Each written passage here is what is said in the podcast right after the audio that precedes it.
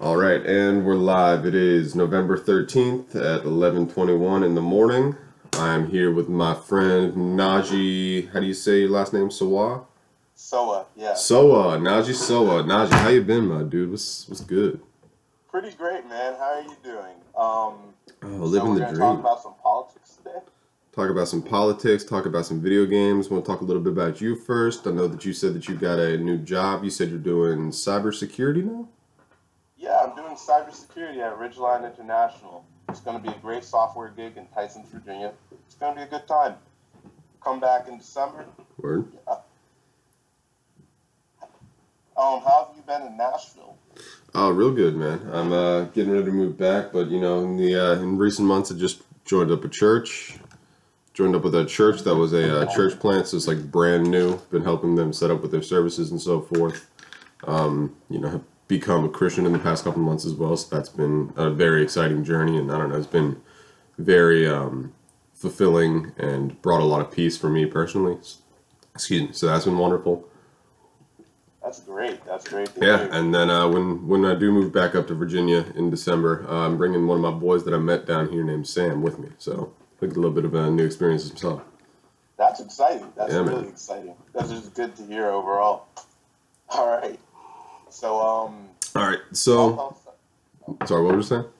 my bad. Fallout 76, right? Yeah, so I wanted to start out with video games, man. So I don't really play much anymore, and I, I know that I've shat on video games and people who play them quite a few times in my recent tweets.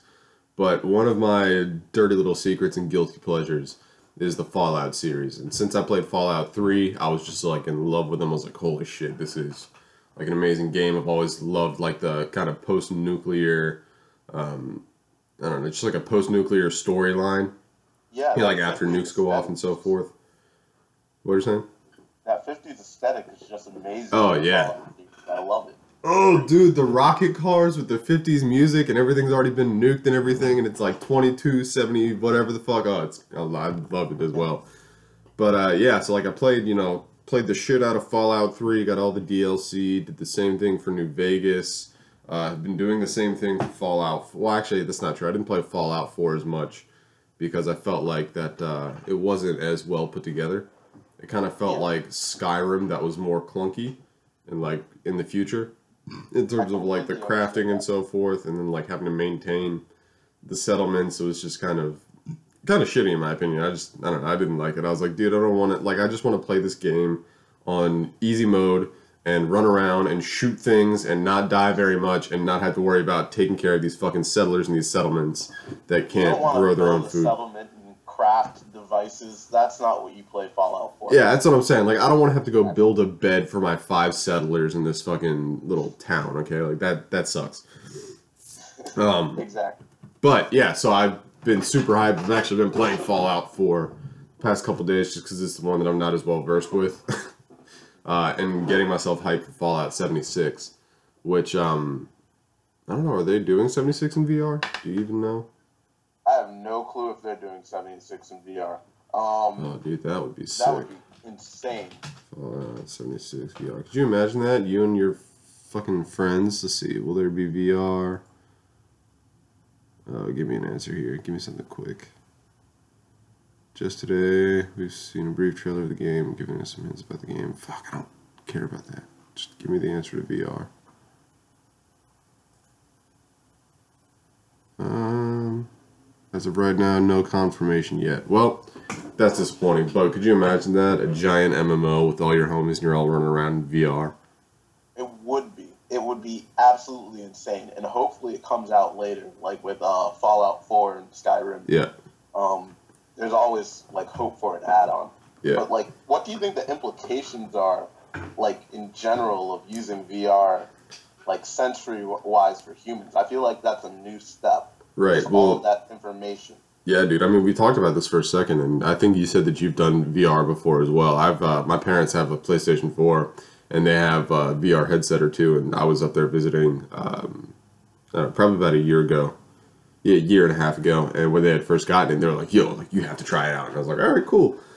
So I threw on the headset, and it was uh, it was first some it was like a little trailer for like a horror game, like a scary game, and uh, so I know I'm just like sitting down in the chair in my living room, and I put this headset on, Like we have the surround sound system is pretty good.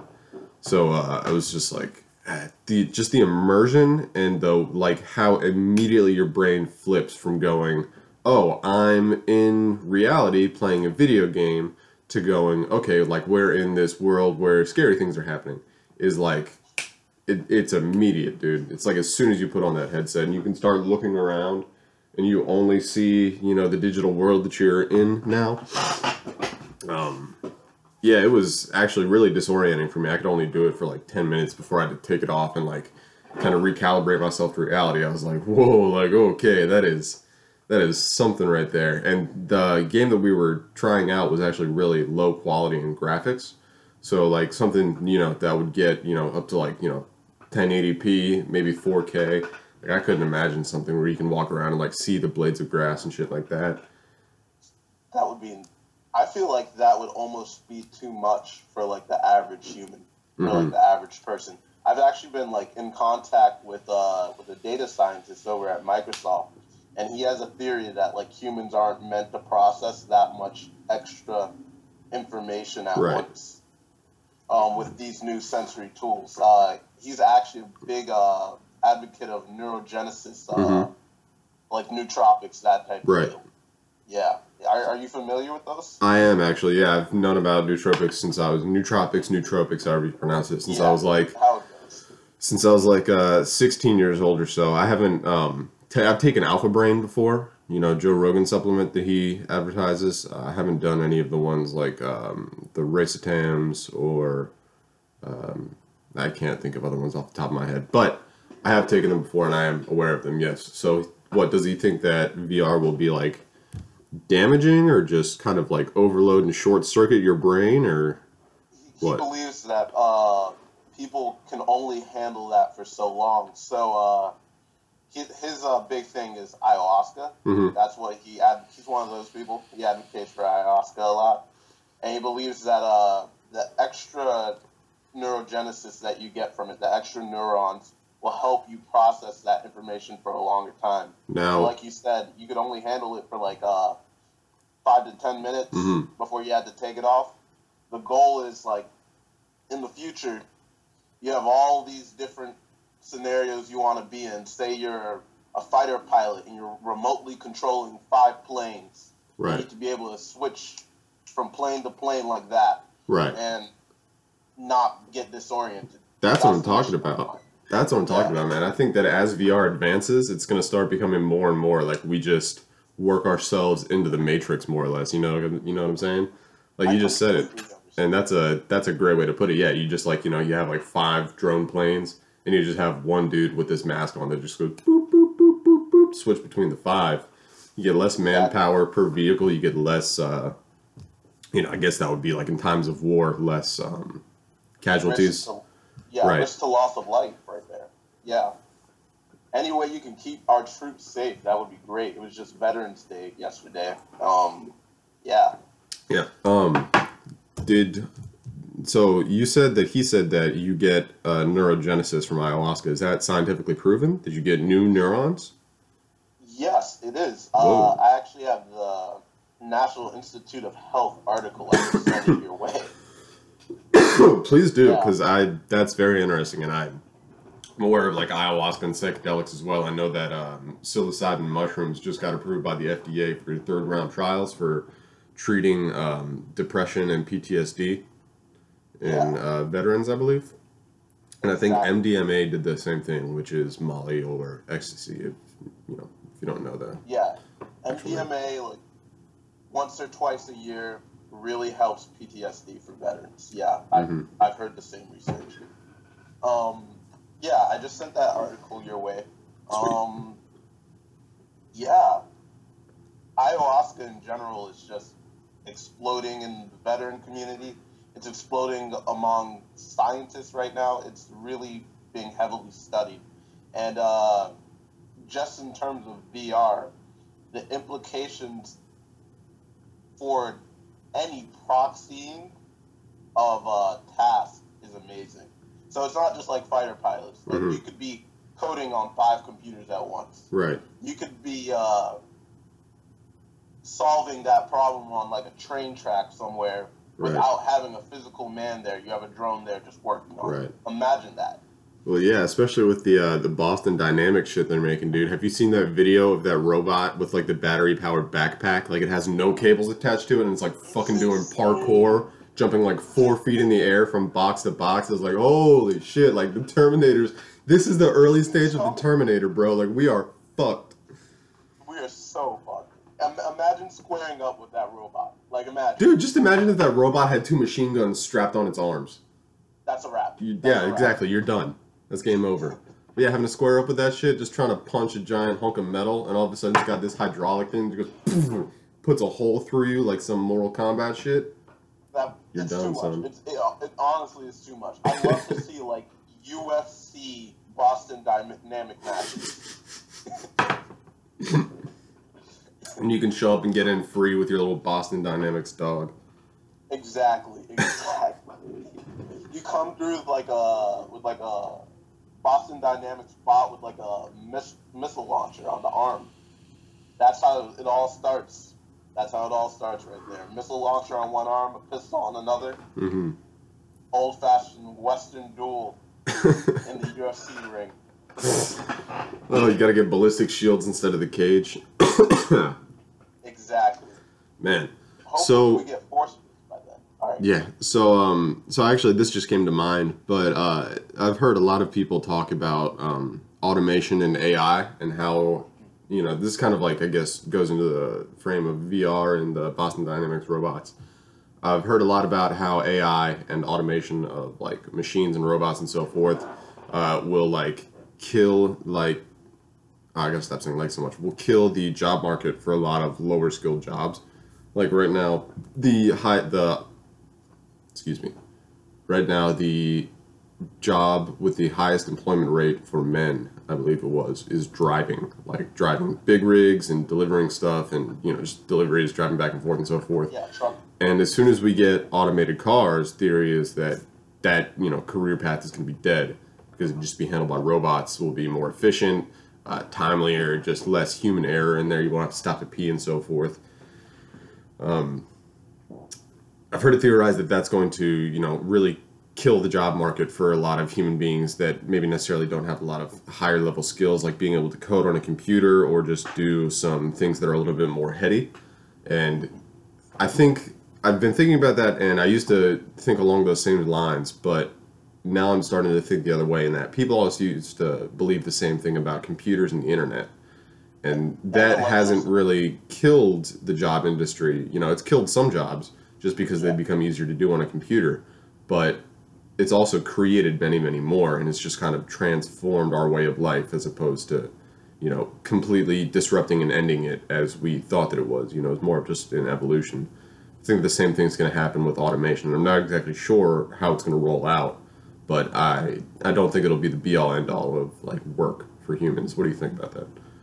I completely agree with you. I feel like it's definitely you have to approach it from an evolutionary perspective. So uh, the truck drivers may be going away, but the people who manage those trucks and Mhm. do the IT specialization for those Mhm. trucks, that's only going to go up. You see the same thing in the healthcare industry. You know, you see the death of more and more. Hmm. That uh, the assistant who just like brings your Your clip, materials from one place to another right? it's going away more and more. Or the assistant who keeps track of all the inventory. That's all automated now. Right. So what you have is a lot of nurses, a lot of mid-level generalized jobs that are coming up, Mm-hmm.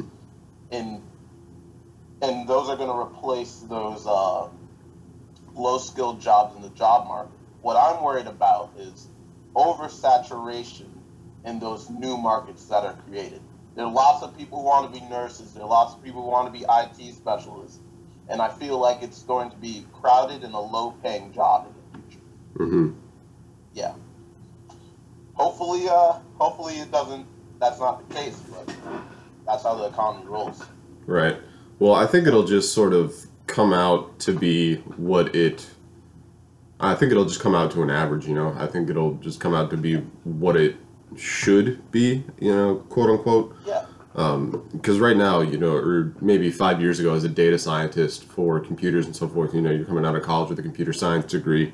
still a very in demand field. There's more job openings than there are people coming out with a degree. So there's always a hiring. There's a shortage in the job market in terms of people you can hire. So you know you can come, you can walk into a place with a college degree that you just got and say, hey, Want 80k a year, benefits, and one week off every month, and they'd be like, word, all right, cool, we need you, hop on.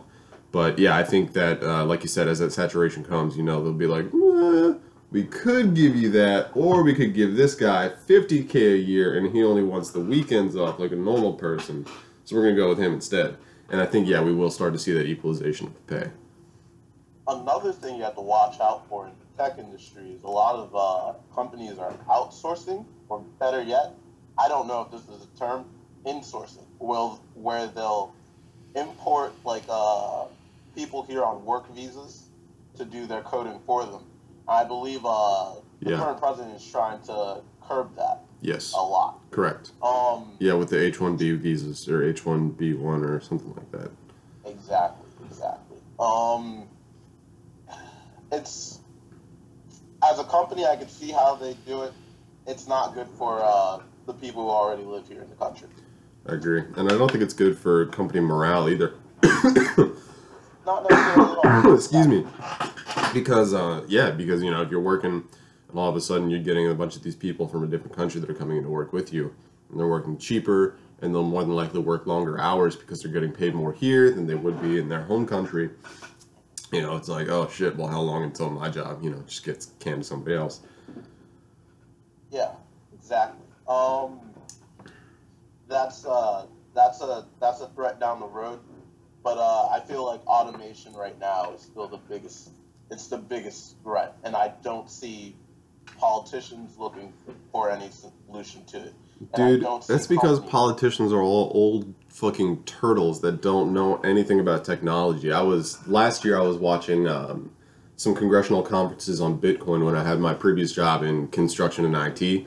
Um, you know, I luckily had like a lot of free time where I was just kind of able to sit down and watch a lot of these live streams and so forth. And watching, yeah, watching these people that are like, you know, 70 plus years old that have been these career politicians and in the Senate or the House for, you know, since they were, I don't know, 20, 30, whatever, um, trying to talk about this technology they just have no understanding of at all. I remember I was watching, I think it was Nancy Pelosi. She was, um, she was talking during this one of these live streams, and she was just like, uh, ah, fuck, what, what were they talking about exactly? It was something to do with Bitcoin, and I can't remember what exactly was in reference to, but her statement was like, I need to make sure that people's 401ks, their pensions, their social security benefits, etc., are all going to be safe. And I just remember, I like, I was there was a you know a chat going on to the side of the video, and I just stood up and I was like, "What the fuck are you talking about?" And literally at the same time that I stood up and threw my hands up in the air, everybody in the live chat was like, "Oh my god!" Like she just has no no reference for what is going on here. Like she's just completely in her own vacuum and unaware of what's happening. And uh, that the same seemed to go for all of but like two people that were in there that were the, obviously you know the younger guys that were probably in their mid to late forties. Isn't that crazy? Isn't that weird how we vote people in like it's a one position to handle all of these roles that they're not experts in? Right. How crazy is that? Like, what other job does that happen in? Uh, yeah, you got me, man. you got me. Like any any other place, you'd be fired. You'd, you'd flat out be fired. You don't know what you're talking about. All right, Or hold on. judge. All right, hold on. We're gonna pause this real quick. All right, we're back live. Got some more coffee, and Skype is back up because it crashed in the 20 seconds that I went to go get some coffee. But um, yeah, man, the whole the whole career politicians thing has been something that's been starting to bother me a lot more as well. And I know that it's become a, a big talking point for uh, quite a few people, or maybe it just has been for a while now, and I'm just now starting to pay attention. But uh, yeah, term limits for like the Senate and House, and maybe some of the judiciaries and so forth. I can understand them having a, uh, a lifelong position, maybe a little bit more than members of the House and Senate. But yeah, I mean, these people that have been in the House for like, you know, 40 plus years, and you never hear anything about their, their careers because they're just kind of doing what they can to stay in there and survive. It's, uh, you know, it's just dirty. It's gross. It is dirty. Especially when they start, Disgusting. especially when they come out, you know, they're publicly paid, you know, they're getting paid by the public, by taxpayer money, and I think I don't know what's the average salary of somebody in the house, like 140k, 180k a year. That sounds about right. Yeah, somewhere That's around there. But then they come out with millions and millions of dollars worth of net worth. Yeah.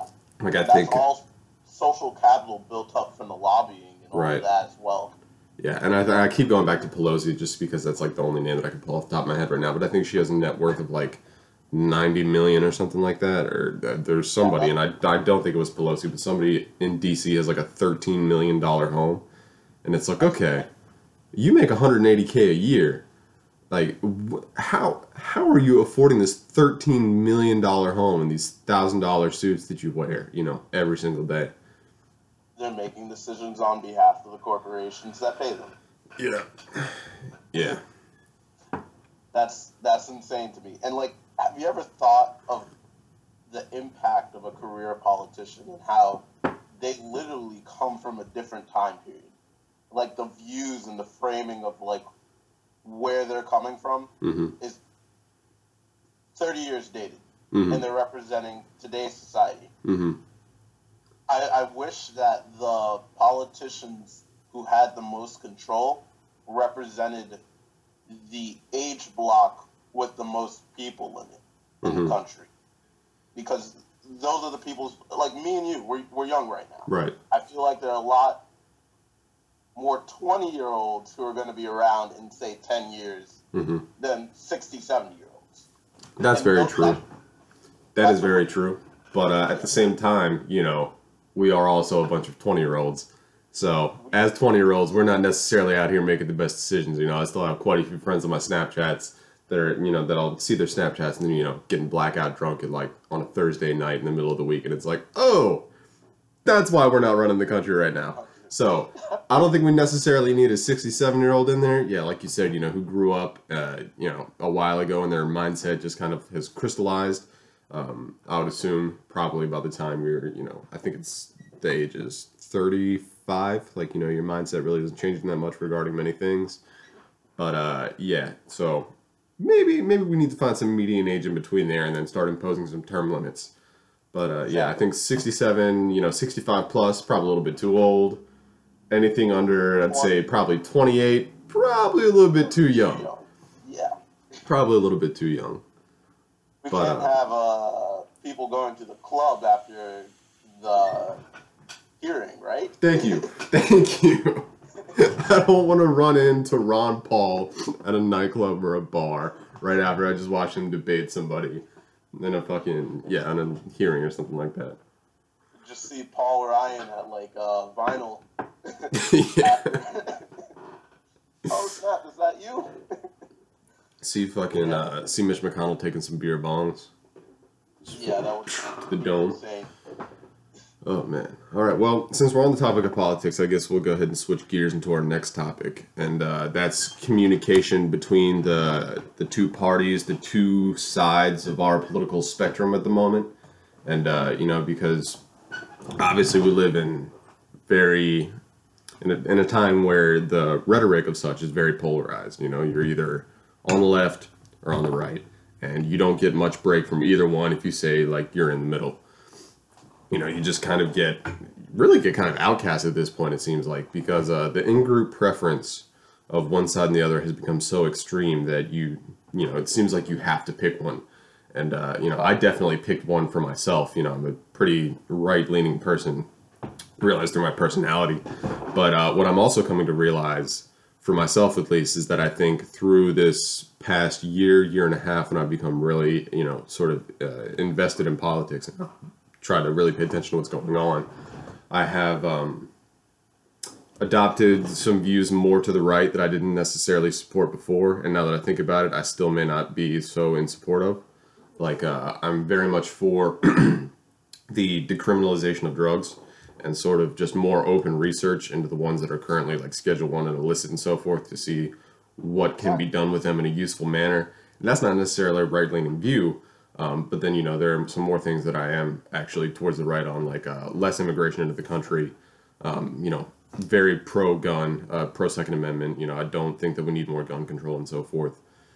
And We uh, need better mental health.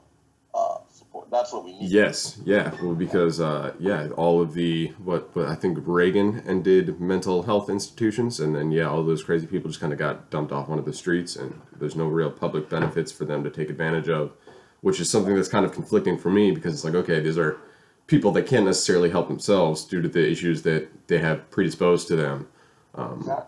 but at the same time, like you know, what don't necessarily want to spend those taxpayer dollars because I don't want the- government telling me how I need to spend my money or don't think that I should be telling anybody how they have to spend their money. But uh, these people still need help, and if you know private citizens aren't going to help them, then what is to be done? So um, yeah, I've been trying to like I don't know, I guess just make myself. I wouldn't even I don't even know if I'd say more to the middle, but just more open to the ideas that what I think could be wrong, and what could More be aware, done. right? Hmm? More aware. Right? Yeah, just try and become more aware and more informed and more nuanced in my opinions, I suppose, as opposed to just, you know, spitting out these talking points and these reactions like a lot of people seem to be these days. Yeah, and uh, I feel like the media only uh, worsens that problem of recycled talking points that are just on cable news 24/7 that's that's I feel like it's an added detriment to the country as a whole. I think it's definitely just become audible clickbait at this point. Mhm. I don't even I don't even listen to it. I try to only listen to like podcasts and stuff where I can get, you know, like an hour of solid information as opposed to just, you know, these quick like 30 second clips here and there like, "Oh, Trump said this, you know, this happened, this happened, this happened." Da da da da. And it's just this constant input to make you, uh, you know, kind of redline your anxiety and stress and go, "Holy fuck, like our country's to explode." In reality, open your front door, look around. There's some people walking around in the streets, walking their dog. Kids are probably running around playing. Maybe not right now. It's pretty cold out, but our our country isn't exploding and on fire unless you live in like Portland, where Antifa is harassing people in the streets. But Yeah. on the whole, you know, things seem to be pretty okay. I think there are definitely some things that we need to watch out for. Like I said, like Antifa, like uh, you know, just some militant groups rising because of the current stress that we have going on in the country. But um, Yeah. all in all, I think that it's really just a communication issue, which is what I wanted to get to originally before I went off on that long tangent. Um, to me, it seems that the communication between the right and the left is becoming more and more far apart and less and less able to happen.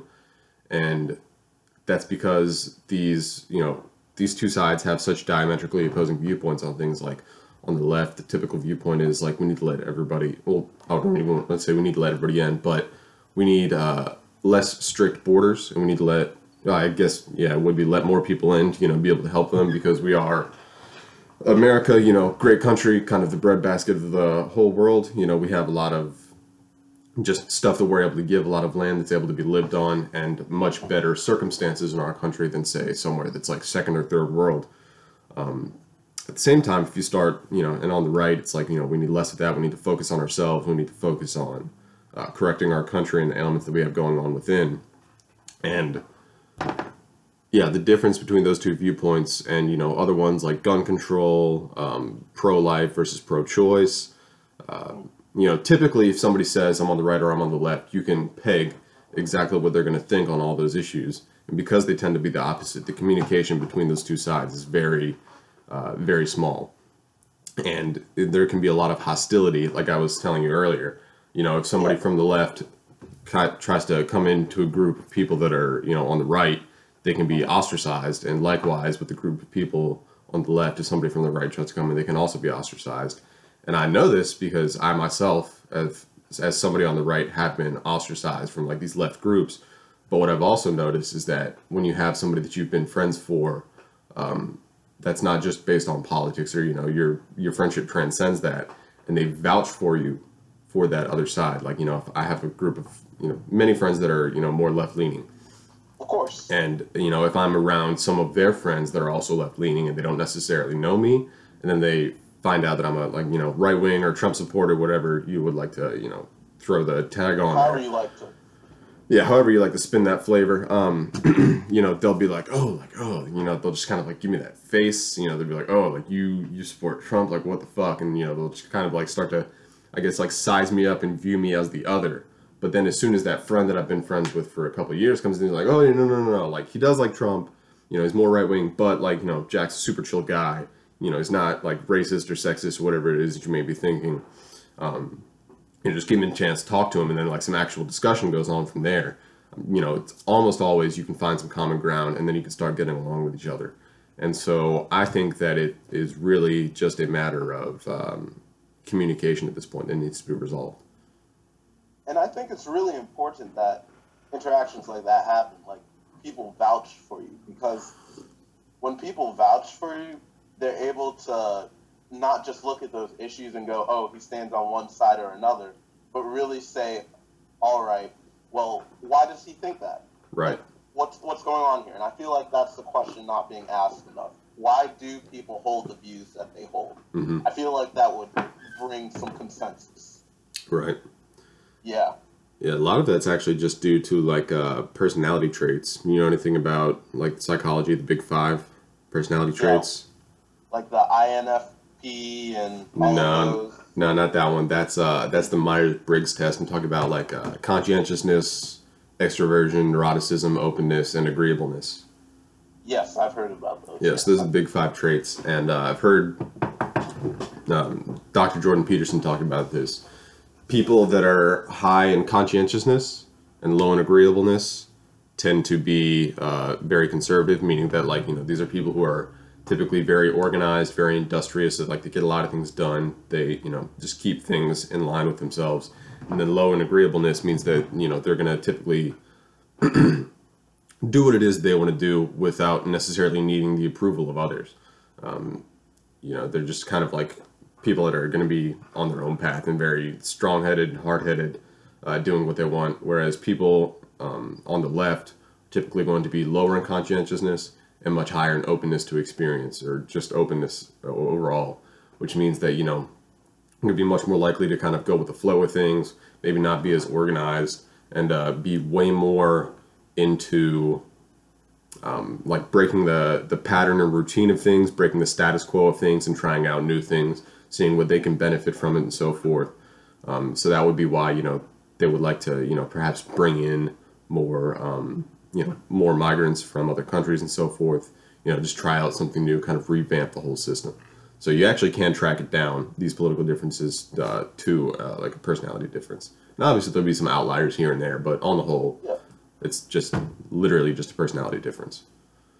Yeah. Um, I really do like Jordan Peterson for his insight on psychology in general. He's a brilliant psychologist from Mhm. Canada. Um, I'm actually a couple hours away from him. I uh, go to school in Rochester, and he ha- he's a professor in Toronto. I'm hoping to see him eventually sometime. Yeah, me and my me and my roommate actually got to see him speak here when he came to Nashville with this tour with uh, Dave Rubin. We were at the Ryman, so that was super Really, cool. how was that? Oh, it was great, man. It was a very powerful experience. It was actually it was funny. I uh, I got a big old scar on my arm here. I don't know if you can see that. Yeesh. Yeah, but I got that. I was working construction. I like cut it on some glass. So like it was that was the day of. So like I was sitting in the emergency room, like looking at my watch. I was like, please, just I need these stitches now. Like I have to go see this fucking lecture. Like hurry up. And uh, so we missed a little bit of Dave Rubin, but we did make it in, and it was yeah, it was really good. That's crazy. That's crazy. Um, yeah, he's. I think he's really shaping the moment right now. You're not the only person to tell me about Peterson. Within the past like couple of weeks, I've had maybe three or four people just come up to me out of nowhere and say, "Hey, have you heard about this guy? What You know really? what's going on?" With I'm not joking. As soon as that interview came out with, uh, I believe it was BBC. Um, Is that the one where uh, the chick tried to like corner him and like kind of yeah. Yeah, I can't remember what her name was, but yeah, she tried to like corner him and kind of like get him to, you know, have like a gotcha moment. Like, you know, she'd ask him these questions as like a setup, and he just was not playing that game. He was kind of like laughing the whole time because he could see exactly what it was in the interview. And he'd just be like, no, like you're trying to set me up to like come out and have this vicious attack on me. He's like, and I'm just not going to play these games with you. And she's like, well, no, I'm not trying to set up an attack. I'm just asking questions. He's like, yeah, but you're asking them in a way, you know, where it would set me up to, you know, be very vulnerable to this, that, and the other. Is that the one that you're talking about? Exactly. That's Word. that's the one I'm talking about. Nice. Yeah, I'll try to find um, for listeners. I'll try to find a link to that and add it in the bio of the podcast once it gets posted. So but yeah, he's a he's a really competent guy. Um, I think uh, how I describe him is uh, you know Ben Shapiro. You know how he's really good at debating. Mm-hmm. He has he has some stuff like Ben Shapiro's good at debating. Jordan Peterson, he he has substance behind his debate. So he's more of a logical type of guy. He's not just a I'll hit you with fact for fact. He's more of a I have an ideology. I'm organizing the way I speak around this ideology, Mm-hmm. and you can ask questions about it, but I've thought it through, so it's going to be hard to find a fault. Right. Yeah. Yeah, he also seems to be much more of a um, thinking out loud kind of person. Like you could just kind of see his brain, like the gears in his brain cranking. In a lot of these interviews, when you watch him, you you know, he'll take a second, kind of put his head on his chin and like kind of look down at the floor, focusing real hard for a second before he says anything. Yeah, you can just see him like just working. Exactly. Exactly. Um, yeah, great stuff. Great stuff. But where do you think that type of movement is going to bring the country? Because if it's me and you as young men, um, listening to Jordan Peterson, and Mhm. there are other people around me in Rochester, Tennessee, Northern Virginia listening to this, where do you think that's going to bring us, say, 10 years from now? Um, I think that hopefully we will have a much more, I want to say, like responsible uh, group of individuals. I suppose you know, like um, my parents seem to grow up in like you know they grew up like in they were teens in the '80s, you know, in their late teens in the '80s, and so a lot of that was just you know sex, drugs, and rock and roll, and uh, I don't think that there was a lot of hmm. I don't even know if I could say that, but I feel like there wasn't as much. Hmm. I feel like there wasn't a lot of parental supervision going on. I don't think there is now either, but I think that. Um, I think that we, us younger individuals nowadays, can realize that a little bit more. You know, we can kind of look around and on like the a much larger scale because we have the internet and this you know worldwide form of communication where we can kind of see everything at once more or less go oh holy shit like nobody's paying attention like this is all just fucking going off the rails here this is you know we live in a nutty world and so i think that that is the reason for a lot of like anxiety and depression that's going on nowadays.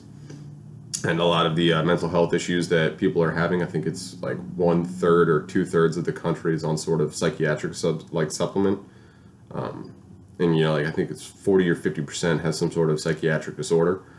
Uh, i think that jordan peterson and his message that he's trying to promote will help people kind of check themselves and become a little bit more responsible and self-reliant you know go okay like i actually should exercise and eat right and make sure my shit is clean and like i'm on, get to things on time like actually get them done and care about them as opposed to just kind of like fucking being, off until right? you're in your 30s do what Be a functional human being, right? I Yeah, like that's being exactly. in all of this. Exactly. Just making Right. sure that you can take care of shit, take care of business. I feel like uh, society hasn't promoted that viewpoint since, say, maybe, maybe the 50s. Reagan tried to bring it back in the 80s. It tried to bring back that family unit, that type of uh, structure in America. But we've been destructured, destructured since the 70s, Mm-hmm. since that whole uh, cultural revolution. Mm-hmm. Definitely. Yeah, it's insane. Um, I think that's a bit, that goes back to what you were saying with uh, the two personality points too, with consci- conscientiousness and agreeableness, and how those viewpoints are formed. Uh, you have the people who believe in the strong family unit and structure, and you have the people who believe in uh, that more experimental approach that came out of the Cultural Revolution in the 70s. Right. And those are two veins that still live on till this day. Right. And they're, I don't want to say maybe not diametrically opposed to, but they definitely don't work very well together. I would say. And uh, at the very least, I think that the what's usefulness maybe is the word I'm looking for. The benefits, benefits, okay, benefits of nuclear family far outweigh that of like this more experimental take, you know, of like just being a single parent or so forth. Because, uh, you know, as much as it may get promoted in pop culture from like people on the left. I'm a firm believer in that. There are very, um, very definite differences between men and women, and having you know a grown man and a grown woman in the home as the mother and father, I think uh, provides a lot of very important perspective for growing children that is needed today that is not necessarily had in many of these homes. Yeah, I think you'd be hard pressed to find somebody who uh, agrees with the idea that a single parent home is better than a multi parent home. Like, there's just a lot of stress on one parent compared to having two. And then, like, in addition, like you said, they're different. Your, your mom and your dad are different. They have different perspectives on things, they handle things differently. So, having those two viewpoints, it really helps the development of the child a lot better. And there's studies on this. There's studies on this. Right. Yeah. Well, let's move into a little bit of pop culture, I guess. I'm very upset. Harvard Dropout still hasn't dropped, and What is happening with Pump, man? dude, it's it's really starting to concern me. It's it was supposed to have dropped in August, then it got delayed. It was coming in September, I think. Now it's been delayed. He says it's coming this month in November, but I mean, how reliable can that really be? Ah, man, Pump. He's been coming out with these singles too, and they hit, and I'm like, man, I need I need this music in my life. What if he's just like, he's hyping you up? What if he took like a book out of the Kanye approach and said, all right, we're going to drop singles and keep pushing it back and pushing it back? Who knows? I don't know, man. I think I think before too long he's gonna have to give that fucking contract money back and just scrap the whole thing. Oof. That, Yeah. would, that would hurt my heart. I need to see this Harvard dropout. tape. Likewise, I am with you, my friend. Remember when he was at Harvard building snowmen or something? No.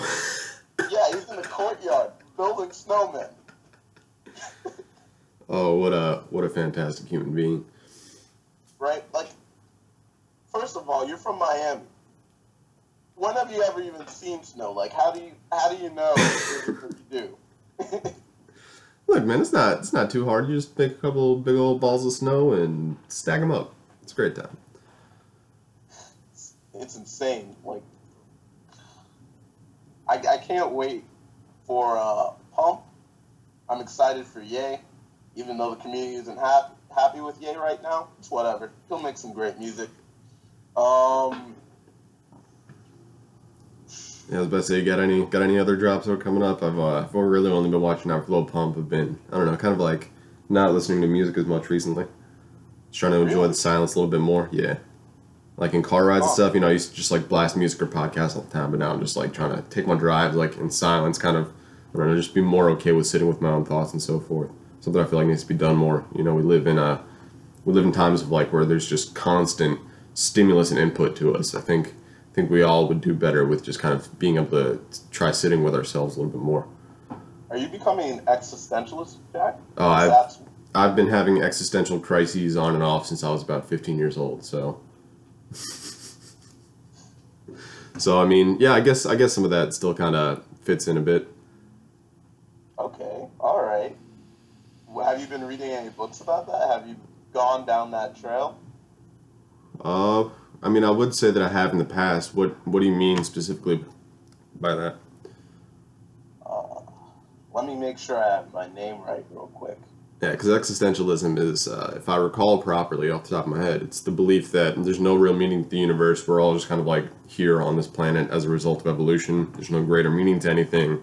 And uh, so, you know, in accordance with that, we just have to try and find and make meanings of our lives in an overall meaningless universe.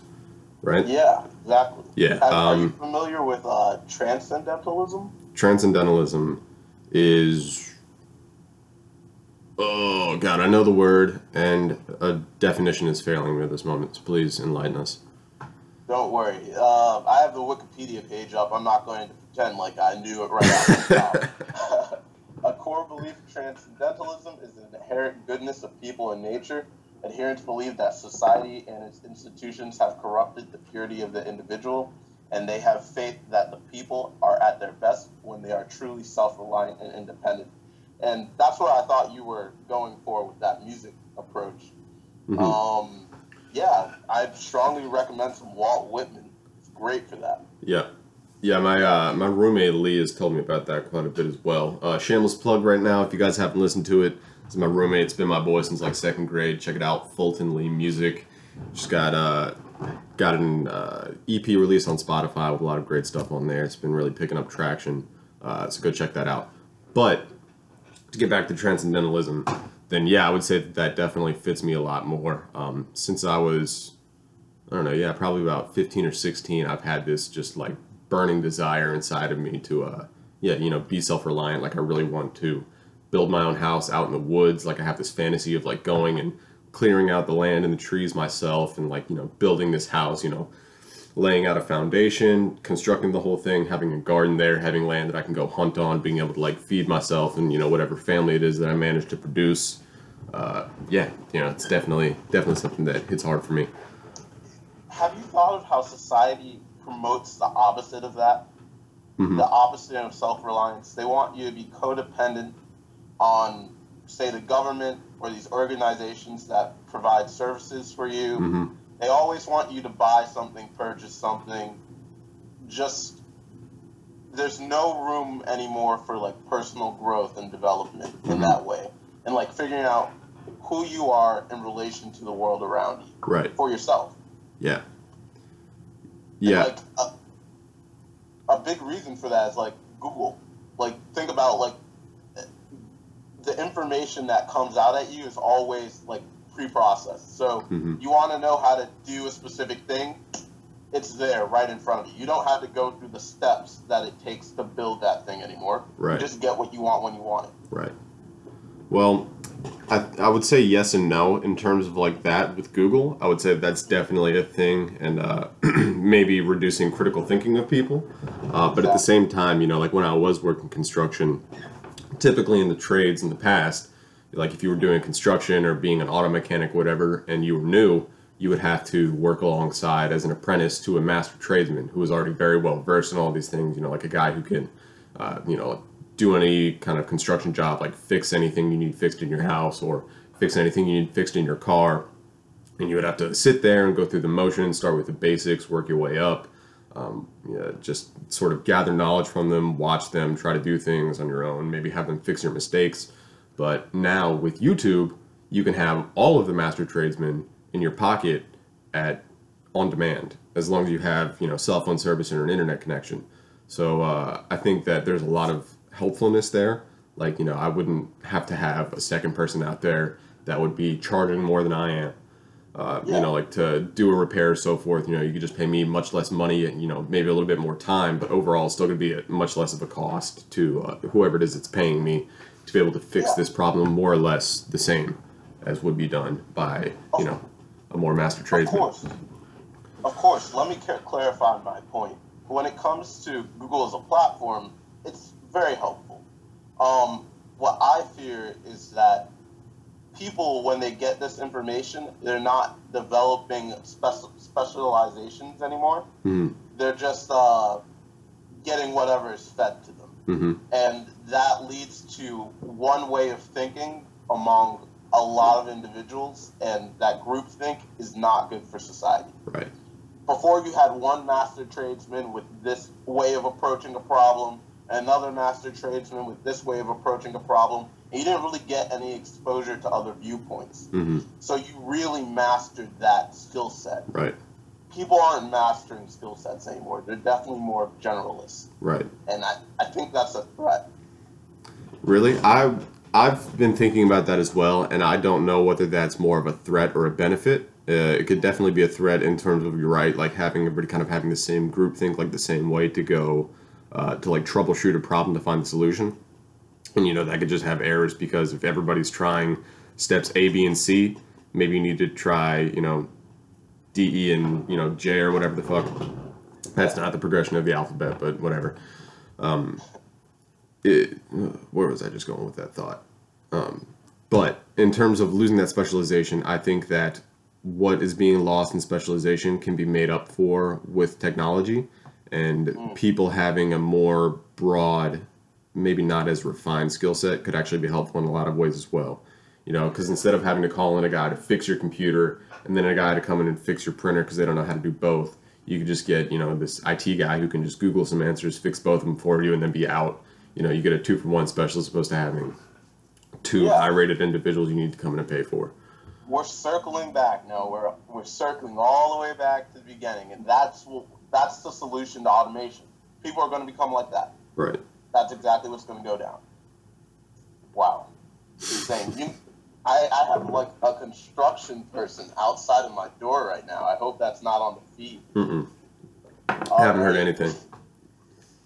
Um, crazy thing that's happening at colleges across the nation right now. Um, Yeah, I don't go, so please enlighten me. they're selling property at record rates. Um, yeah, a lot of the infrastructure, especially especially at these older colleges, hmm um, they're selling it off because they don't want to renovate it. Right. And, oh, dude, uh, I've seen some of those fucking old dorms and shit. Yeah, they are shitty. Yeah, I, I happen to live in one. It's garbage. I think we still have asbestos. Oh my god. Yeah, dude, I was yeah, I was working construction one day and like I was uh, we were in this place and we were demoing the insides, like, you know, we're tearing down like all the drywall and insulation and shit, and then we come to this wall and there's like wood planks kind of boarded up like behind the drywall. And I was like, hey, should I uh, start tearing this down? And My boss goes, oh, fuck no. He's like, that's an asbestos wall. He's like, you do not want to touch that. This is a house from like the 20s or 30s. This is like, if you break that open, we'll legit have to get like a fucking hazmat team out here to come out and quarantine this house. Because what asbestos actually is is like a little fine dust. Um, and I can't really find a way to like draw this out very well, but I guess like I'm kind of holding my fingers like together in a web. It's like Like it's like this little fine dust with a bunch of tiny hooks on it. So like if you were to like breathe in some asbestos, what it would do is it would go into your lungs and like hook on to the spongy part of your lung. Well, I mean your lungs are like a sponge, so it would just like hook onto your lungs and you know fill it up. And I guess it's you know very toxic, so it could give you cancer and all kinds of respiratory problems and so forth. But uh, yeah, super deadly stuff. So I hope you don't have asbestos in there. Hopefully, it's never disturbed. That's what I've been worrying about. That's what I've been worrying Yeah. about. But yeah. Um, they're selling off the property, and now I get forty percent off rent next year. I'm very excited. Holy shit! Yeah, that's Yeah. that's a little bit. Nice. That's a nice little chunk of pocket change you get to put back in. Exactly. Um, a little bit back from the, the scam that is college. Yeah, that's something that I've been uh, trying to work through in my head as well because I was definitely, you know, I dropped out of college half a semester in because I was like, oh, this is the same thing as high school, but I got to pay for it. Fuck that, especially if I don't know like what it is I'm specifically going for or feel like I need a degree for that field. Um, you know, like with computer sciences and technologies and so forth, there's definitely a lot of like cheaper certifications you can get. Uh, you know, like teach yourself or like go and take a class on the certification that maybe lasts four or five weeks costs like you know a couple hundred dollars instead of a couple thousand in tuition for a couple years worth of education uh, it may not be as it'll be definitely more specialized not as diversified as a college course would but you know definitely save you time and money in the long run but uh, you know for things like being a lawyer a doctor uh, getting your judiciary degree to become a judge and so forth those are things where you do need to go to college um, you know, engineering and so forth, probably really good for you to go to college, get that degree, make sure you're well rounded. But uh, you know, so I wouldn't call those things a scam. But um, you know, going for like business management or business administration stuff like that, I like I said, I am trying to like lessen my rhetoric on it because I don't know what all goes into fetching that degree. But uh, I feel like you know it's more of much more of like a personality based thing in terms of like being able to manage people properly and well. And. I don't think that you need to go drop fifty grand over four years, you know, at minimum to get this degree and then could be a business manager where, you know, there could be like some sort of shadowing program within businesses or, you know, some sort of uh, extracurricular isn't the right word, but like some sort of out of school program where it'll be an accelerated course focusing specifically on that at a much, much lower price. That would be more beneficial for something along those lines. really, uh, college is just something that gets uh, your foot in the door, right? hmm That's what it is for most people. Like a lot of people aren't really good at building social capital, so they go to college, get that degree, so the degree speaks for them. But in reality, that's not what gets you to the top at all. Right. It's your ability to network with people, and I feel like you have that skill. So if you don't need that, by all means, you really don't need to be at college. Right. Yeah, it's insane. It's it's insane over here. I'm actually uh, I'm a management information systems major, whatever that is. right? yeah. Basically, business management, and you manage databases, right? At this point, what I'm realizing about it is they teach you some technical work, but the main focus is giving you the mindset to go into the office and manage those people, like you said. After this, I'm going to get a graduate degree in CS because I completely realized that this is bullshit. yeah. But, um, yeah, it's insane the job market nowadays. They won't even hear you out unless you have a major that sounds sort of technical with a 3.0 and above. Right. It's ridiculous. It's Right. ridiculous. And I hope that in the future, more and more companies in the job market accept those certifications because they're valid. Yeah, well, I just saw, uh, I only saw the headline of it, you know, guilty of just reading the headline and nothing else this article, but it said that uh, it was Google, Amazon, and if I'm not mistaken, it was Apple. No, I think it was Google, Amazon, and IBM are now accepting people for jobs without college degrees. So, in my opinion, yeah, so in my opinion, we are going to see in our lifetime, um, I don't know whether it be in five years, 10 years, 20, or 30 years, but we will see a flip in where you know somebody that has four or five different IT certifications uh, you know that are all then you know maybe cost 500 to 800 to 1000 bucks a piece you know maybe you're in 5 grand in total for your education uh, that you just kind of paid out of your own pocket to get these certifications will become more valuable to these companies as opposed to somebody with that college degree that may have like a little bit more uh, rounded knowledge and uh, as well as the specialized knowledge because the person with the college degree will have you know their debt assuming they didn't get all kinds of grants and scholarships and so forth you know. Most people are coming out of college with massive amounts of debt they're going to be stuck paying off with for years because you can't get rid of that debt without paying it off. Uh, i think we will see them become uh, what's the word i'm looking for? A liability because these companies you know google amazon ibm would have to pay more to this individual with the college degree because not only do they need to pay for transportation food rent you know cost of living and uh, what other whatever various expenses will be there. Right. They'll also have this 200 300 400 dollar a month bill that has to go towards their debt. So you could hire this person with a degree for 80k a year and you know that's what they need to be able to survive. Or you could hire this person with these five certifications that will be able to get the job done just the same. You know maybe you have to teach them a little bit of things here and there but you could hire them for 60k a year and you know save your company 20k but either individual would still be happy with being hired Exactly. so that's what i think is we're going to see happen I completely can. I can see that happening. I can definitely see that happening. Um, Google is insane. Have you heard about the way they organize their company and their work structure? I have not, but I have heard about their uh, censored search engine they were working on for China, and that's a big no-no. Yeah, that's horrible. The employees protested. Yeah, They walked out. yeah, I saw that, which is, which was actually very like, uh, exciting isn't the right word, but uh, gratifying, I guess, for me to see. I was like, oh, thank God! Like, not everybody was just like, yeah, okay, like that's just what we're doing, I guess. No, people were actually like, no, fuck this. Like, we're not going to participate in this censorship that's going on in China, which is, like I said, very good. I was talking to a kid from uh, Sh- Shenzhen.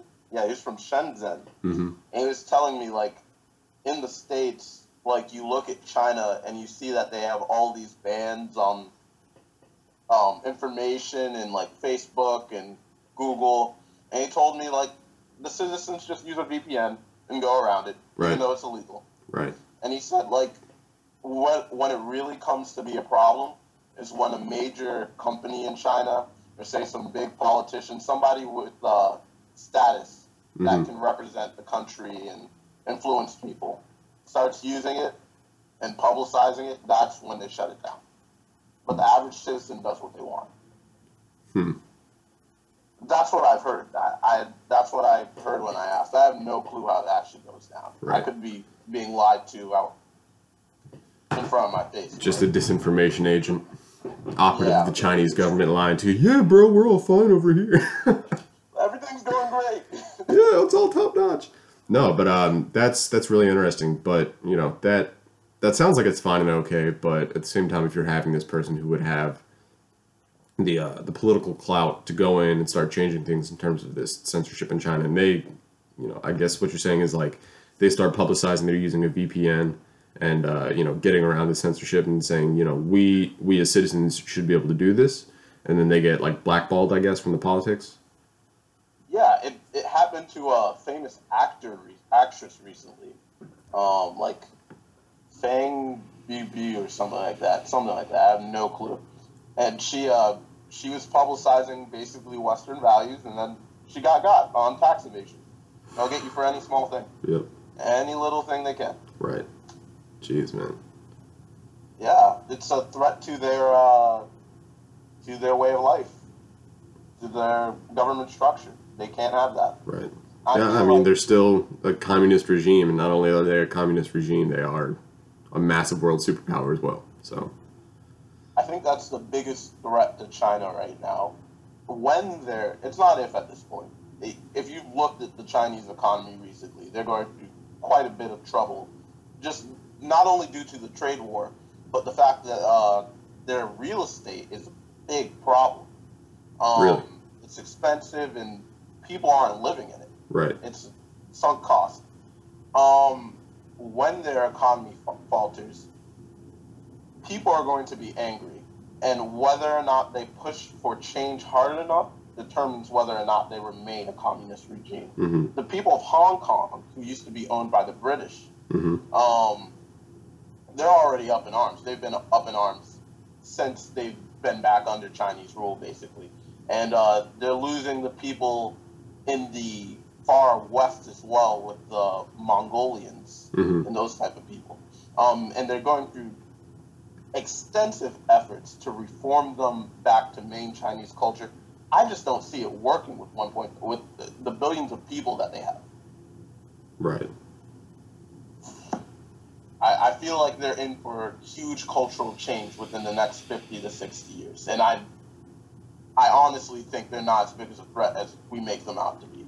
But they don't play fair in the trade war. They really don't. Right. So, I've heard I've heard uh, similar things, but I've also heard that you know their their economy is booming. They're going to become like the next world superpower to surpass the U.S.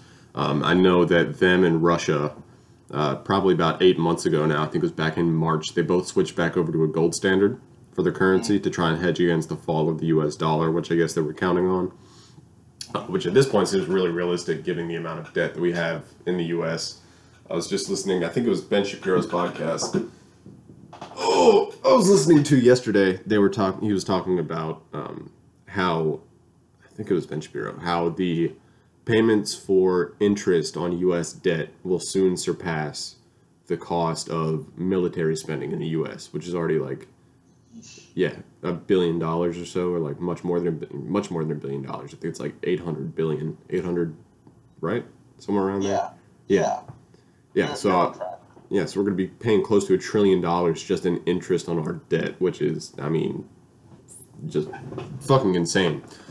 That's um, insane, right? Yeah. So, you know, I heard they switched back to a gold standard to try and hedge against that uh, with their own currency. But then, like you said, I've also heard that maybe not so much for Russia, but China definitely. You know, Russia doesn't have that much output in terms of their GDP. Um, but Yeah, yeah, economy's like the size of Italy. yeah, something like that, or like less than the size of just California alone. Yeah, it's insane. The um, the thing that we have to look out for when they switch back to that gold standard is uh, the rest of the world still very much trades in the dollar, Right, and they trade in the dollar because we have the oil standard. right, We're the reason you can trade oil from Saudi Arabia to Britain, and Yep. everything goes smooth. yeah, we got the petrodollar. Exactly. And um, with our Keystone XL and like our exports worldwide, I think we're secure. I honestly think that uh, what backs the dollar more than just uh, our debt is uh, how stable our democracy is and how stable our values are compared to the rest of the world. hmm China could always go through some some civil war, for instance, and that would be that. Their currency would be worth less than it is now, and Right. currently being devalued. The U.S. dollar, we implemented quantitative easing in 08. Which should have definitely Not have happened. pro- yeah, nothing happened. Nothing happened because our debt is denominated in our own currency. Right. And when that's the case, we could always just manipulate it via the Federal Reserve. Right. Well, quantitative easing for you know people that may not be as informed is just basically pumping out fucking fun coupon U.S. dollars from the Federal Reserve because they can just print money without any backing to it because we we don't have a gold backing for our fiat currency. So like it used to be back before we went on the gold standard that when they issued these dollar notes, um, you would be able to like take a dollar, go to the Federal Reserve itself, walk up to a little kiosk or you know window or whatever, say, hey, I have this stack of 10 one dollar bills.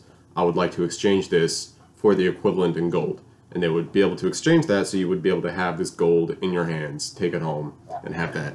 But since we moved off of the gold standard, and luckily the world has adopted our U.S. dollar, so our economy hasn't fallen because we were the world superpower at the time. Um, now we just we operate solely with the U.S. dollar, so you can't go into that window with the Federal Reserve anymore.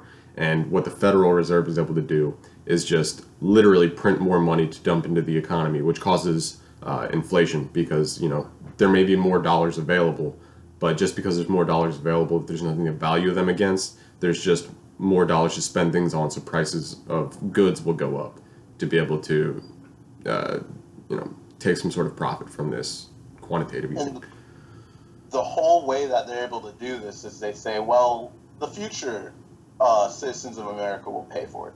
Um, and what they do is they issue treasury bonds. And they say, when those bonds mature, you can sell them, but they're really long term bonds. Right, like 15, 10, 15, 20 year bonds. Exactly.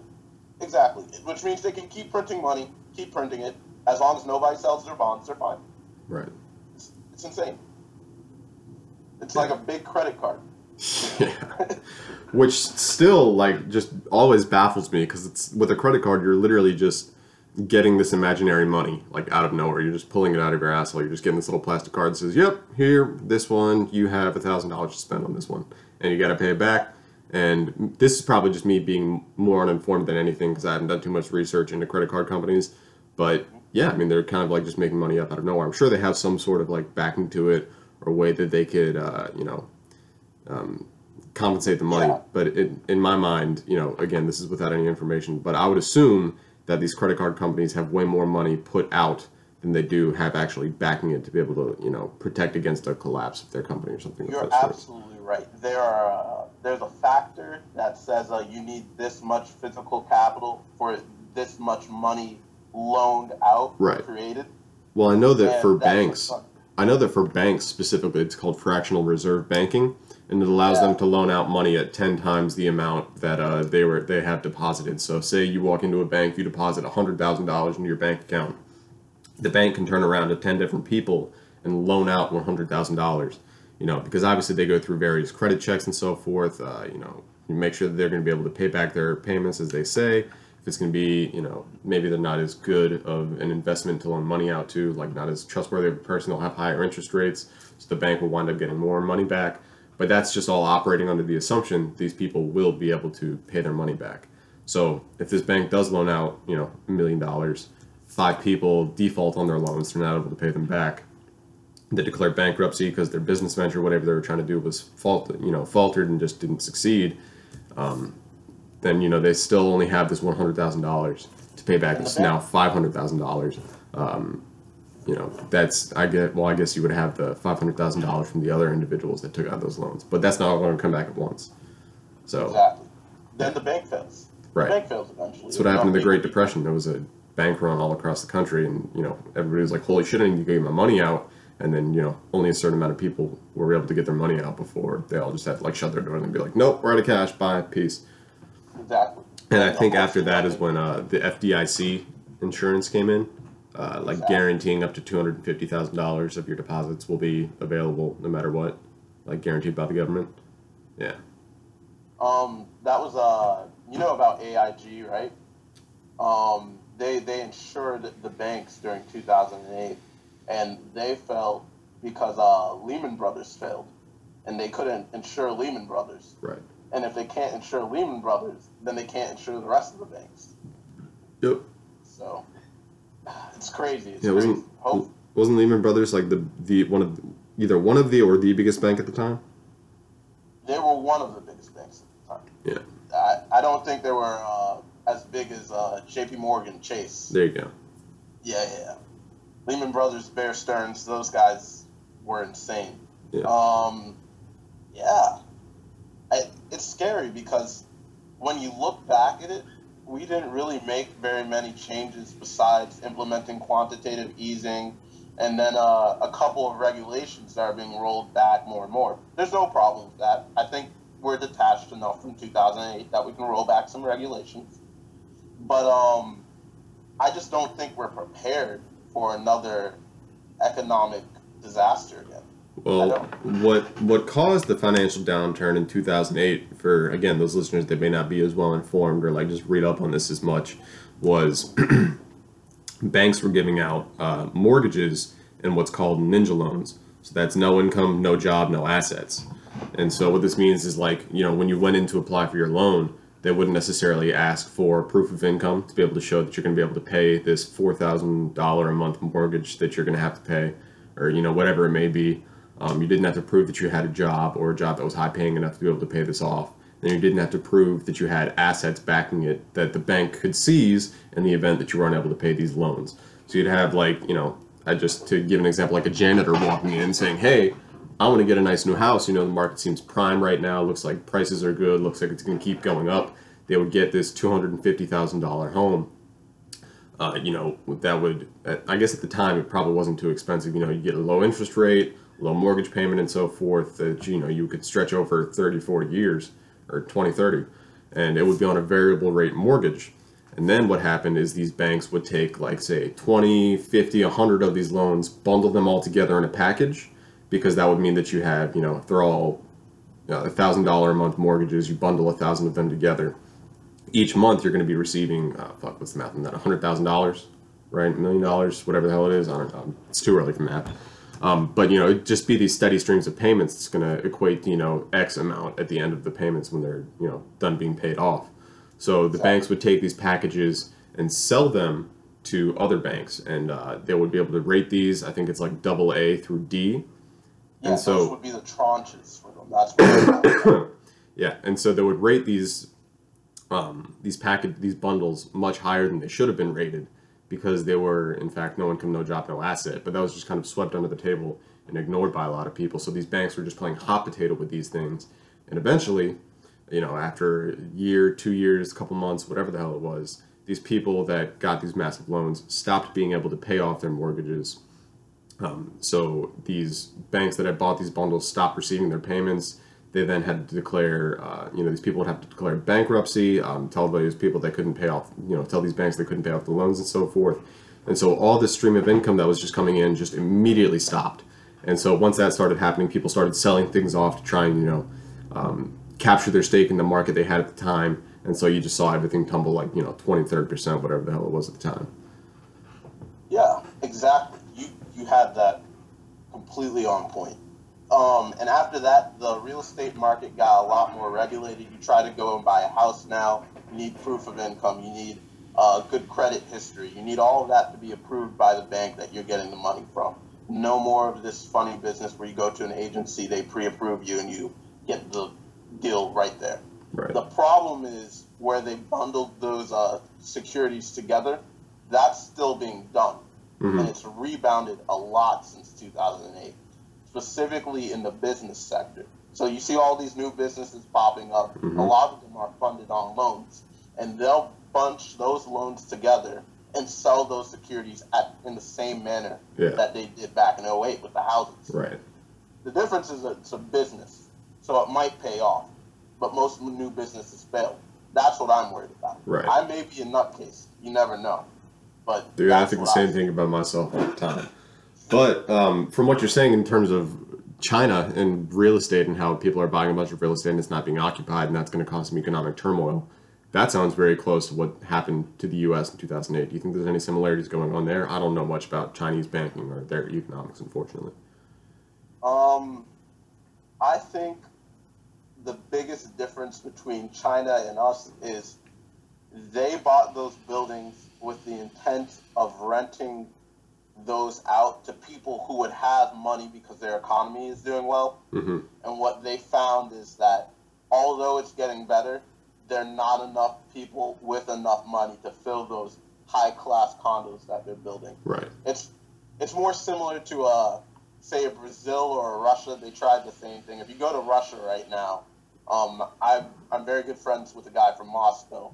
Um, you can go to say uh, St. Petersburg and see that there's just housing there and no one's occupying it. Just stacks on stacks of housing, hmm and that's because it was too expensive hmm for people after that collapse in the 90s. Right. So I mean, that's just sunk cost for all those people that own those buildings. Then you know, I'm sure they still have property taxes and payments they're making on those and so forth.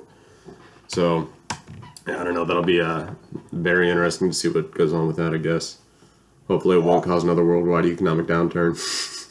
hopefully i'm i'm worried i'm really worried that this there's a global i wouldn't call it i call it a global correction that's what's happening right Mhm. now and i'm very worried about how that might affect the us hmm that's why i'm not really opposed to the trade war and the current uh, isolationism that's going on in the us because i don't want to be exposed to those global pressures Right. i Right. just don't yeah yeah Well, feeling good man oh, I'm feeling nice. Feeling Been a good. great talk it's been That's good what I'm saying. Yeah, no, I think it's uh, it's been an hour and 15 minutes. Probably about time to wrap this up. You got anything you want to plug? Twitter, social media, anything like that? Um, nope, nothing, nothing as of now. All right, word. Well, then uh, it's been a great talk, and we'll have to do this again, my dude. Anytime. All right. Peace. Peace out.